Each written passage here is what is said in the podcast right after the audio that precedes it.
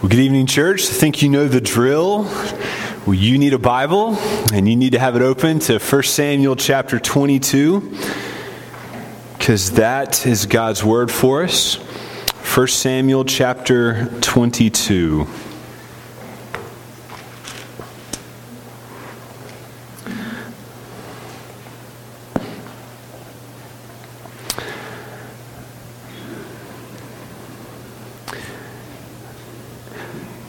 So, tonight when you go to sleep, how do you know that you'll wake up tomorrow morning as a Christian?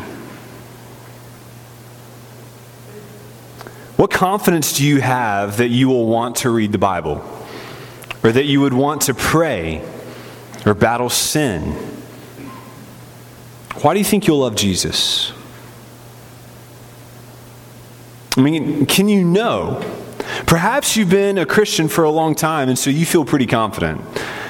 Or perhaps you're arrogant and proud and trust in your willpower. I know I'll love Jesus tomorrow. Maybe you don't care to think about it too much. Well, here's, here's maybe a better way to frame this question Do you believe that it's possible to fall away from God? Is it possible to profess faith in Christ and to live some semblance of the Christian life and then turn out to be fake? Of course it is. But how do I know, and how do you know that that won't be us? Now, I realize that I'm raising lots of questions and I'm not going to answer all of these tonight, but I think this gets us going in the right direction. I mean, how do you know that you won't be like Demas? You remember Demas in Paul's letters? For Demas loved this present world, and so he abandoned the apostle. What about Judas or Saul? I believe in the rock solid perseverance of the saints. That if you are a believer, if you're truly a believer, God has guaranteed and will see to it that no amount of sin and no amount of rebellion can keep you from being saved. Christ is strong to save. He doesn't have sins that he can't get over. He's strong to save. As Jude says in first or in chapter uh, verse 24, he is able to keep you from stumbling. Praise God and to present you blameless before the presence of his glory. I believe in the perseverance of the saints, but also believe in the very real danger of falling away from the living God. Why else would Paul say things like this? I made known to you, brothers, the gospel by which you are saved, if you hold fast to the word, unless you believed in vain. 1 Corinthians 15. Or why would Jesus say, only the one who endures to the end will be saved? Mark 13 13. Do you feel the tension? You and I are always in danger of falling away from the Lord. And yet, God is always working to complete his work in those who truly trust him. You see, any serious study of Saul's life, which takes up much of 1 Samuel, must include a serious consideration of the danger of apostasy, falling away from God. That's when one professes faith in Christ at one point and then later proves that his profession was fake, it was false. The Christian life, my friends, is a very serious business. And so we must be very honest about it. It's hard to grow, isn't it? No, there, certainly, there's seasons that it seems like Christian growth is easy. I hope that perhaps you're in a season like that right now. I've had those seasons. But then we've all had those other seasons which it seems so dark and like there's no progress. You feel like you're sliding away. Our spiritual condition is never static. It's always changing in a sense. Perhaps a crude way to illustrate this is I've heard it said that Christian growth is kind of like walking up an escalator in the wrong direction. Did you do that as a, as a teenager or as a 20 year old or as a 30 year old maybe? It's like walking up in the wrong direction. Like you're, if you're putting in the effort, you can make some real progress, right? Usually. But if you stand still, you will end up going in the wrong direction. You and I are either growing or backsliding. We're either growing or we're not growing. I don't think that's a perfect illustration, but I think it gives, I think it taps in to a biblical idea that our spiritual condition is never static. It's always changing. You aren't standing still. You either grew close, closer to the Lord today or drifted away. We're either moving towards the Lord or running away from the Lord. I think this is part of what Paul is inferring in Galatians chapter 6 when he says, For whatever one sows, that he will also reap. For the one who sows to his own flesh will from the flesh reap corruption, but the one who sows to the Spirit will from the Spirit reap eternal life. Our story tonight is the story of two sinners, namely, two backsliders, Saul and David. Now, I told you last week that we're shifting to talk about David, and I might have been one chapter too early in saying that. Uh, we are mostly shifting to talk about David, but we've been talking about Saul a lot, and we've got kind of this last major scene and one more last kind of tragic hurrah for Saul. But we have been watching him descend further and further into total destruction. And tonight is nearly the bottom. Saul is the backslider who is lost. And last week we saw even David, the mighty David, the, the picture of faith in so many ways in the Old Testament, the author of so many of the Psalms. We saw even David lose his faith in the Lord and make multiple sinful decisions as he sought safety from the murderous King Saul. But we'll see tonight that he has repented. David is also a backslider who is saved. Saul the backslider who's lost, David the backslider who is saved, and it is David who points us to the Savior. And I think that's really the main idea of the text tonight. Sin is dangerous. It's dangerous for believers and unbelievers alike. But there is a Savior for backsliders. And for sinners who take refuge in Christ, there is safety. Praise God. Let's read the text in its entirety as we almost always do. Looking down in 1 Samuel chapter 22. David departed from there and escaped to the cave of Adullam. And when his brothers and all his father's house heard it, they went down to him there. And everyone who was in distress, and everyone who was in debt, and everyone who was bitter in soul gathered to him and he became a commander over them. And there were with him about 400 men. And David went from there to Mizpah of Moab, and he said to the king of Moab, Please let my father and mother stay with you, till I know what God will do for me. Then he left them with the king of Moab, and they stayed with him all the time that David was in the stronghold. Then the prophet Gad said to David, Do not remain in the stronghold, but depart, and go into the land of Judah. So David departed, and he went into the forest of Hereth. Now Saul heard that David was discovered, and the men who were with him. Saul was sitting at Gibeah under the tamarisk tree on the height with his spear in his hand, and his servants were standing about him. And Saul said to his servants who stood about him, Hear now, people of Benjamin, will the son of Jesse give every one of you fields and vineyards? And will he make all of you commanders of thousands and commanders of hundreds? That all of you have conspired against me. No one discloses to me when my son makes a covenant with the son of Jesse. And none of you is sorry for me or discloses to me that my son has stirred up my servant against me to lie in wait as at this day. And then answered Doeg, the Edomite, who stood by the servants of Saul. I saw the son of Jesse coming to Nob, to Ahimelech, the son of Ahitub, and he inquired of the Lord for him, and he gave him provisions, and gave him a sword of Goliath, the Philistine. And then the king sent to summon Ahimelech the priest, the son of Ahitub, and all his father's house, and the priests who were at Nob, and all of them came to the king. And Saul said, Hear now, son of Ahitub. And he answered, Here I am, Lord. And Saul said to him, verse 13, Why have you conspired against me? you and the son of Jesse, and that you've given him bread and a sword, and have inquired of God for him, so that he has risen against me to lie in wait as at this day. Then Ahimelech answered the king, Who is among all your servants as faithful as David? Who is the king's son in law and captain over your bodyguard and honored in your house? Is today the first time that I've inquired of God for him? No.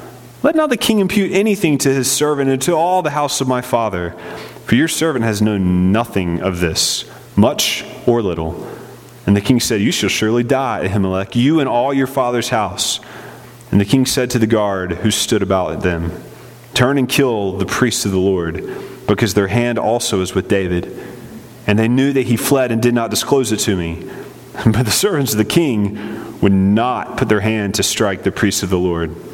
Then the king said to Doeg, You turn and strike the priest. And Doeg, the Edomite, turned and struck down the priest. And he killed on that day 85 persons who wore the linen ephod. And Nob, the city of the priests, he put to the sword. Both man and woman, child and infant, ox, donkey, and sheep he put to the sword. But one of the sons of Ahimelech, the son of Ahitub, named Abiathar, escaped and fled, to da- fled after David. And Abiathar told David and that Saul had killed the priests of the Lord. And David said to him, I knew on that day when Doeg the Edomite was there that he would surely tell Saul, I have occasioned the death of all the persons of your father's house. Verse 23 Stay with me, do not be afraid, for he who seeks my life seeks your life, and with me you shall be in safekeeping. Let's pray. Father, we know that you have inspired this word and you've given it to us to consider, to try to understand, to submit to, and to model our life after. You've given it to us for nourishment and hope. You've given it to us to warn us and to correct us and to teach us. So, Father, would you do all those things tonight? Well, that's not something I can do, so would you do it by your Spirit? Make progress in our hearts. So, Father, as always, I pray, please let my words fall to the ground and blow away and be forgotten. Let your words remain and let them bear fruit in our lives. We plead and we pray. Amen. Let's look at this text in four sections tonight. I hope you were here last week because you would have heard uh, chapter 21, but we'll do a brief review. Four major sections, though. The first section I'm just calling a ragtag kingdom, verses 1 through 5. You'll remember and notice, of course, that we were, that we're picking up the story right in the middle of a scene. In chapter 21, David is again on the run from King Saul, the current king in Israel. And he stopped in Nob, which is where there's like a priest, a hub of priests. I bet they had lots of books. I think I would have liked it in Nob. He stopped there and he needed some supplies, so he lied and was able to garner bread for him and his men and Goliath's sword.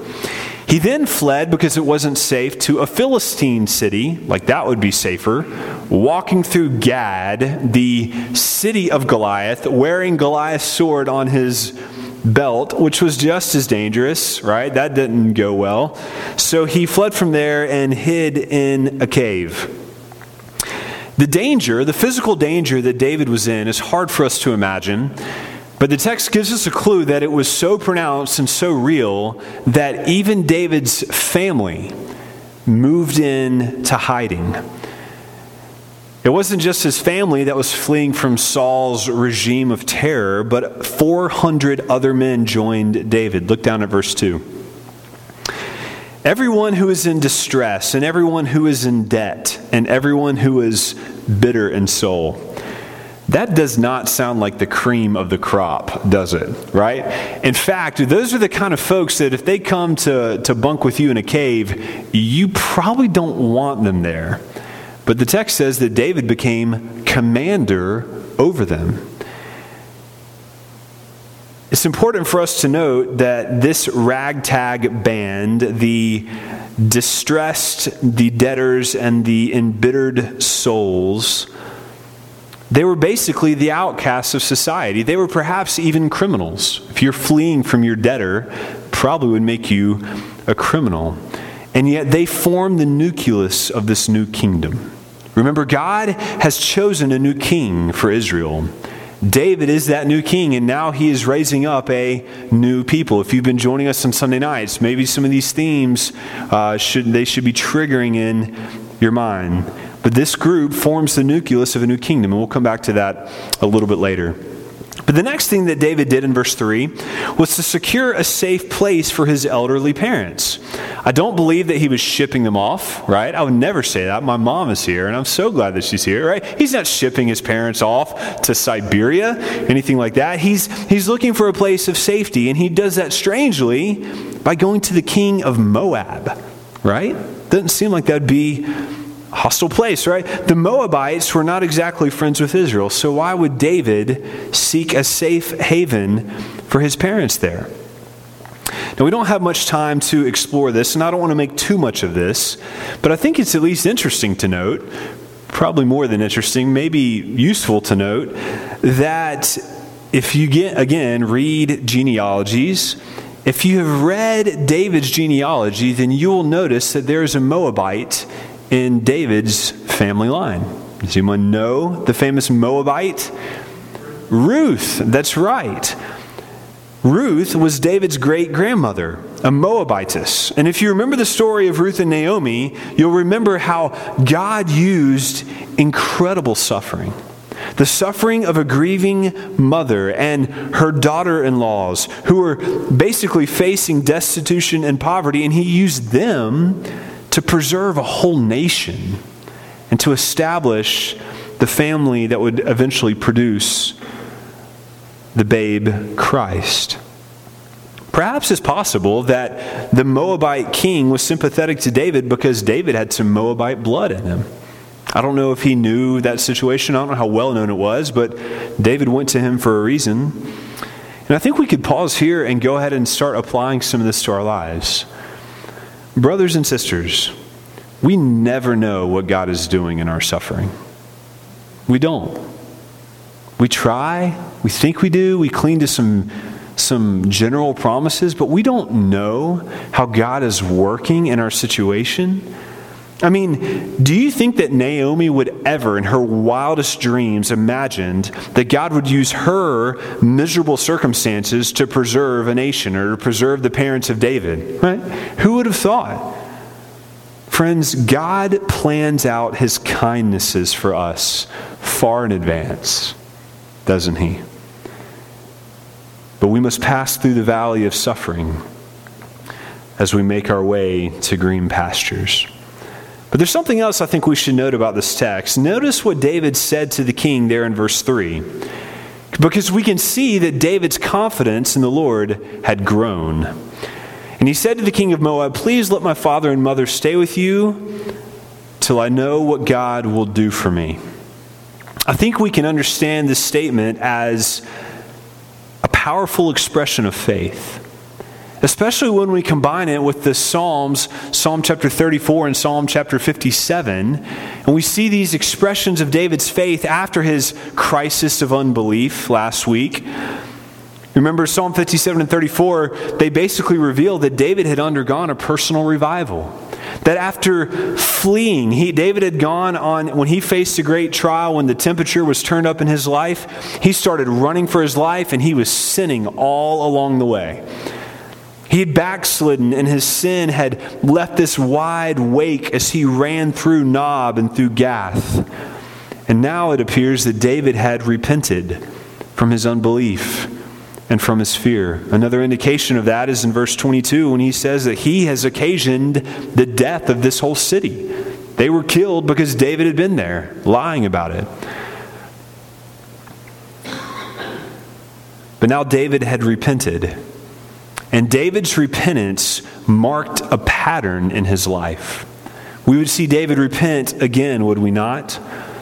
But Psalm chapter 57, verse 2, David describes his new confidence in the Lord. He says, I cry out to God Most High, to God who fulfills his purposes for me. As you read these two Psalms, which are attributed to this period of David's life in the, in the subscription, it's clear that David's trust in the Lord had been renewed and it was growing, it was strengthening. Isn't that how it often works in our lives? We fail, and then as we repent, we find our faith has been strengthened. Like, oh, I could have trusted God in that moment. That's how we climb our way out of struggles with sin is repenting. Go to the Lord again and again and recognize, Lord, you are a sufficient refuge for me. I don't need to run to the sinful pleasures of the world. Now, David's spiritual condition is marked not by fear and anxiety, but by prayer and by obedience. Brothers and sisters, as I have said many times before, the mark of a Christian is not that we don't sin. Christians sin. The mark of a Christian is that we repent again and again and again. David was learning the pattern of repentance that would mark his life. And you and I, brothers and sisters, when we turn to Christ, it is through repentance. We do not repent once, but again and again and again think we've said it before believe, repent, repeat again and again. That's the main difference between David and Saul. They both are sinners, but Saul hardens his heart and continues in rebellion, and David softens his heart in repentance. In the New Testament, the Bible teaches that this is one of the reasons that is so important that you and I be involved in meaningful, rich Christian fellowship within the context of a local church. I'm not talking about casseroles. I love casseroles, okay? That's not what we're talking about here when we're talking about Christian fellowship. Listen to Hebrews chapter 3. Take care, brothers, lest there be in you Okay, he's talking to brothers. Take care, brothers, lest there be in you an evil, unbelieving heart, leading you to fall away from the living God. But exhort one another every day, as long as it is called today, so that none of you would be hardened by the deceitfulness of sin. Sin will trick you. And the very nature of it is that you don't know you're being tricked because you're the one being tricked. Every time we give in to sin, that's how this works, right? That's why we need fellowship because it's m- much harder to trick two people than one person. We need one another. God has called you to be your brother's keeper. Oh, that we would be a people who understand and take seriously the danger of sin, so that we would not be, so that we would actually be willing to come alongside one another and exhort one another and encourage one another and even rebuke one another and call one another back to repentance. Repent. Say, you say, repent, repent. Don't you remember Saul? Don't you remember what happened to Saul? He didn't repent. Brother, don't be like Saul. Be like David. David repented, and now he's enjoying the blessing of the Lord. One of the ways that we see this, that David was enjoying the blessing of the Lord, is the presence of the prophet Gad. Remember in the Old Testament, the prophet is the mouthpiece of the Lord, and so his presence with David is showing God's favor. God is speaking through, through Gad to David. David has, wherever God's word is, there's blessing. Brothers and sisters, read your Bibles. God is with David and this new kingdom of ragtags. He has left Saul and he's building a new kingdom. A second section in the text could be called Saul's rage, verses 6 through 10. It takes up a big section of the text if we extend it on out to verse 19. But there are a number of lessons that we can learn from this very detailed description of Saul's murderous rage. I, I was reflecting today how much time the author of Samuel gives into describing the emotional life of Saul. Our emotional lives reflect our spiritual lives. They're not, not to be discarded lightly. We see his murderous rage against David and the priest of Nob. Verses 6 through 10, they reveal and they describe a king who, even though he is the most powerful man in the land, he is deeply insecure. Why? Because because he was doing it by himself. He had rejected the Lord, and so Saul was on his own. This type of anxiety, whether you are the leader of a land or the, the head of a household of one, this type of anxiety is common to the human experience. You will experience anxiety whenever you seek to live your life without God. Anxiety is the other side of pride where you realize I can't do that. I'm not as I'm not capable. I'm not enough, right? I'm anxious. I can't control this. I'm not sovereign. I'm not omnipotent. I don't know the future. Oh my goodness, what am I going to do, right? Anxiety is frustration that you're not God. That's what's happening. You can take all the pills you want, but that doesn't change the circumstances.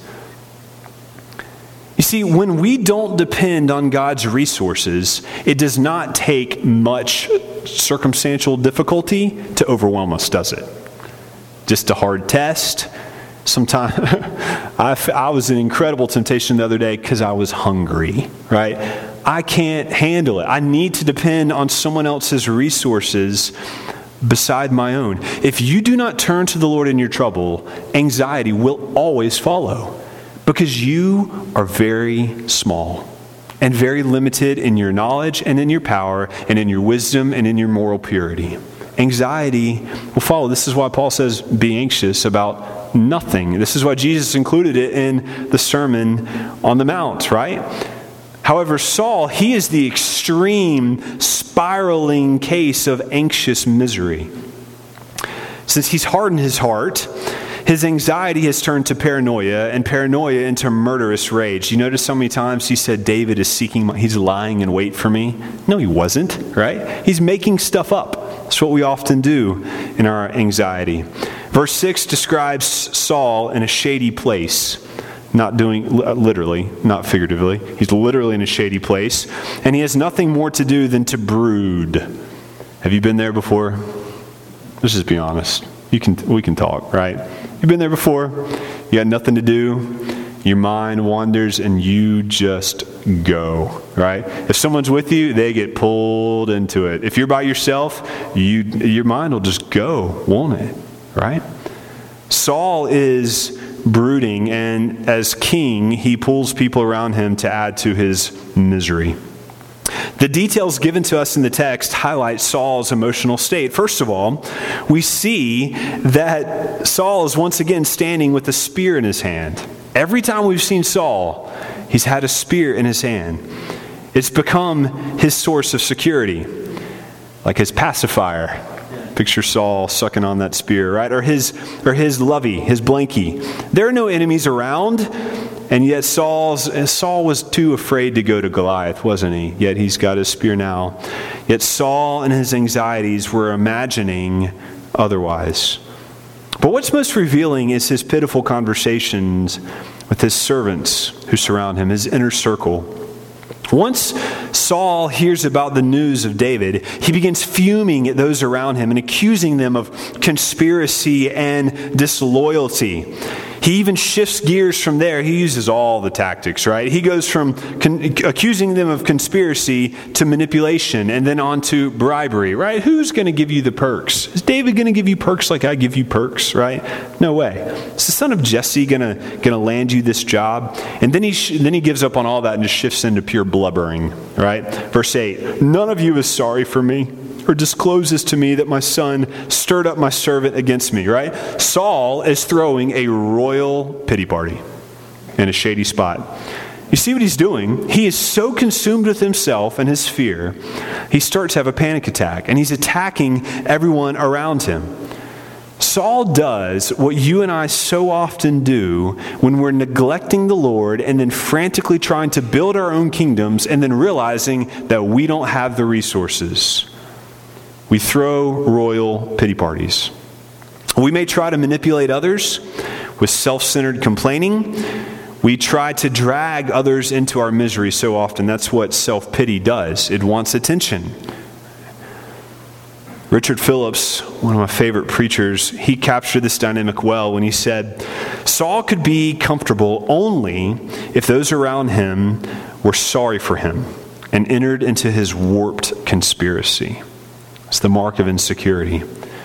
Brothers and sisters, let us learn from King Saul's example rather than his experience. Whenever you and I seek to live life without depending on the resources of the Lord, we are going to end up blubbering, anxious messes, and we'll make all the people around us miserable. That's not God's intention for your life. But Doeg didn't mind. Doeg saw this as an opportunity. You remember Doeg the Edomite? We met him last week, lurking in the shadows at the temple in Nob. Well, here he is, and he feeds into Saul's pity by telling him everything that he saw at Nob. When Saul hears how Ahimelech the priest gave assistance to David, he summons him and all the priests, and after playing God, he acts as the judge and the law and the jury, and he issues a death sentence. For an innocent priest, he called for him to be murdered along with the entire family of priests. Even Saul's henchmen are unwilling to carry this out. They refuse him. That's how strong their conviction was. They saw it as an atrocious order. And so Doeg, the foreigner, steps in and he doesn't mind doing the king's dirty work. Verse 18 and 19 shows that at Nob, 85 priests were murdered. And he went on to butcher the entire city women, children, infants. We have all three described for us, including all the animals. Okay, what do we make of this? Well, first of all, I think we should again reflect on the spiraling nature of sin. Look how far Saul has come. And as the author of Samuel often does, we can see irony here. Do you remember in 1 Samuel chapter 15, which is where the Lord rejected Saul for disobedience? Do you remember Saul's sin? He refused to devote an entire village of Amalekites to destruction. He refused to kill them. Do you, do you see the irony here? There, he refused to obey the voice of the Lord by not killing an entire city, which justly was deserved, as we talked about then. And yet, here, he doesn't hesitate to slaughter God's people, specifically an entire village of priests. Oh, how far sin can lead you down the road of destruction. How do you know which sin is going to set you off down a spiraling web of despair. How do we know? We see Saul murdering the people of God. And I believe at this point that we should recognize Saul as a satanic instrument of destruction, one that the Bible describes as an antichrist. Now, as we spoke about before, in 1 John chapter 2, the author of John says that he says, Children, it is the last hour, and as you've heard, the Antichrist is coming, or you've heard that Antichrist is coming. So now many Antichrists have come. That's how we know it is the last hour. So I believe, as I've said before, in a final capital A Antichrist, like a big one coming later, but we have seen a pattern of many little a Antichrist all the way since the beginning, perhaps even starting with uh, Cain, perhaps. But John makes it clear that there are many antichrists that have already come. Antichrists we see throughout the scripture are marked by a murderous passion to crush and destroy the people of God among other things. Like Pharaoh, who murdered Hebrew babies, or like Herod, who also murdered Hebrew babies. Saul falls into that same satanic pattern of the Antichrist tradition that continues now to this day.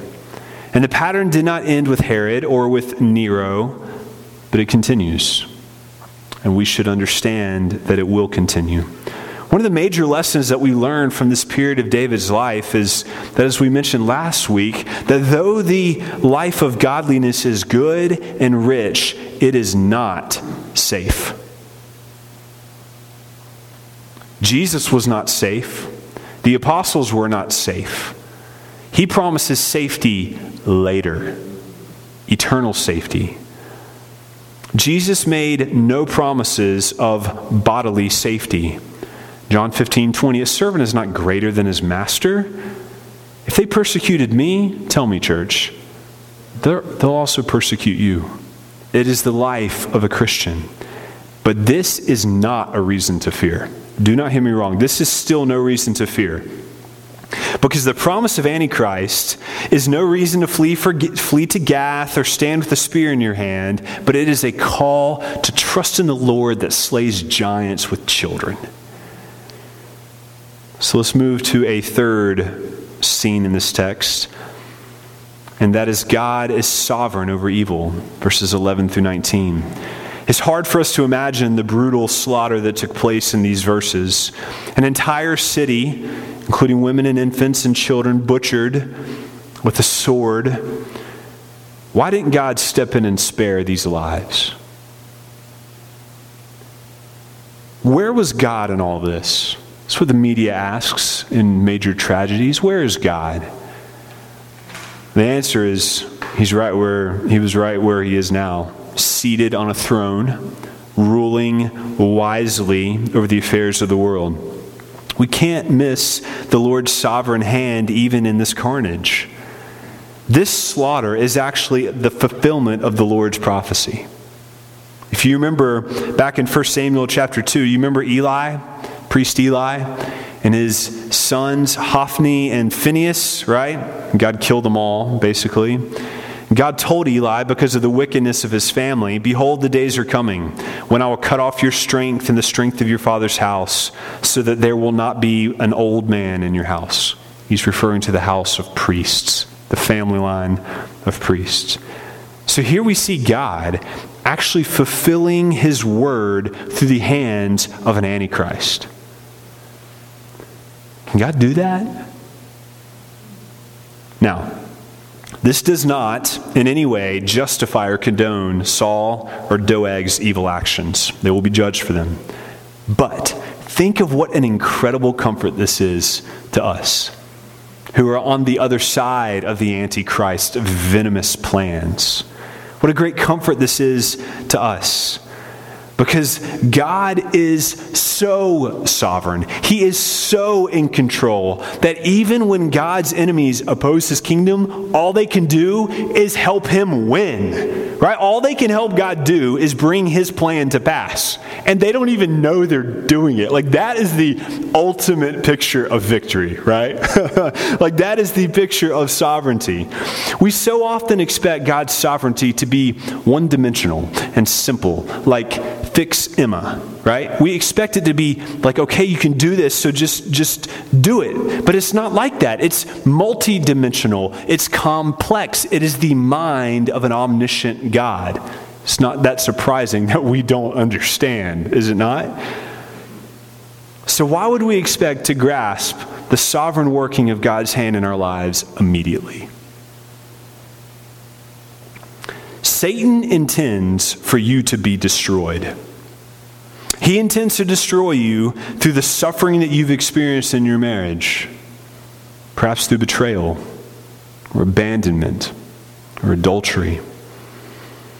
He intends for you to be destroyed in the darkness of grief or through bitter disappointment. But that is his express purpose. But the sovereignty of God means that God is sovereign over all of this evil. Do you remember what Joseph told his brothers confidently? What you intended for evil, God intended for good. Do you see how much confidence this gives us even as we face evil? The only thing the Antichrist can do, the only thing that Satan can do, the only thing that the enemies of God can do is help build the dark platform and set the stage for God to show off his majestic, resplendent, stupendous, majestic sovereignty. You want an example? Just think of the crucifixion. Don't you think on that day there was like a small party in hell? Don't you think on that day Satan smiled and celebrated? Don't you think that killing God would be at the top of the plan for Satan? Look what it accomplished the defeat of Satan, the redemption of billions of souls, including some of the people who killed him. What more could be done to thwart God? The slaughter at Nob reminds us that all God's enemies can really do is to prove the truthfulness of God's word. And if that's what his enemies are going to do, then you and I can trust him in our suffering. Can we not, church? We need the example of the slaughter at Nob to give us confidence in our sufferings tomorrow. Because you can understand Nob, but you're not going to understand your suffering tomorrow. So we live by faith and not by sight. Faith that this happened and that God is working, and not by sight for what is ahead. But this brings us to the final section of this text, which is safety with the king. Verses 20 through 23 safety with the king. Now, David is far removed from this bloody scene until the only remaining survivor, Abiathar, arrives and tells him what has happened. In verse 22, David seems to claim responsibility, at least on some level, for this slaughter. I don't know if he's claiming moral responsibility uh, or, or casual responsibility. But either way, I think this should be a reminder to us. We don't sin in a vacuum. We, we think that our sin only affects ourselves, but it doesn't. We don't sin in a vacuum. Other people, usually, most often, the people that we love the most are the ones who are the most affected by our sin. And what a great warning this should be to us. We can never tell how our sin today will pour out its consequences on those around us. You think David would have acted differently if he had known a whole village of children was going to be slaughtered because of his unbelief? But that's not the main point of the text. That's a side note. Because verse 23 reveals that something has happened to David's confidence. He has boldly asserted now that Abiathar can stay with him, right? He's saying, verse 23, that he will be safe. It must be, as I said before, that during David's personal revival that he had regained confidence in the Lord, which means that now he had new confidence in God's purpose for his life to make him king of Israel. He clearly had forgotten this because he was so afraid before. And as the Lord's anointed one, he now offers temporary salvation to others who are fleeing from a world of sin. And I think that David's invitation here points us to the saving work of Christ. This is no accident. This story is dripping with parallels, which means that God has sovereignly been working. He orchestrated these events in such a way to point us to a Savior. Let me quickly point out to you a few of these ways that this text points us to Christ. You can make these connections. Just as David's kingdom began with a ragtag band of sinners, so too Christ's followers were nothing but a ragtag bag of tax collectors and sinners. Just as David took special care to be sure that his parents were cared for, so too did Jesus make provision for his mother while on the cross. Just as all the children in Nob were slaughtered, just like Pharaoh slaughtered children, was not Jesus born into a time where children were slaughtered by Herod. And most of all, just as David was able to protect Abiathar and provide him temporary salvation and salvation for those who ran to safety with him, so too is Jesus Christ a refuge for those who hide in him. I'm most compelled by this final example, and this example of the ragtag band in verse 2. These distressed, anyone distressed? These debtors, those who are bitter in soul. Whether it be because of their own sinful decisions or the sinful decisions of others or life in a fallen world, these outcasts had had enough. They had had enough of the world. They had tasted what the world had offered, and they found that it was bitter. It was fool's gold. It was fleeting. The call of the kingdom of heaven is for all who have had enough of life in the kingdom of Saul life lived by the spear. Friends, have you been chewed up and spit out by the world? And by your sin? Have you bought into the lies of the world only to find that they can't really deliver? I have. So, the call of Christ is to sinners, ragtag sinners like you and me. Christ calls sinners and refugees, those who are bitter of soul, to come to him, to forsake the fleeting evil pleasures of this world, to forsake the temporary sense of security, and to follow Christ. Jesus calls for us to come out of the world into a world that is dangerous for a time and to follow him, which is far better. And he said, If anyone would come after me, let him deny himself and take up his cross every day and follow me.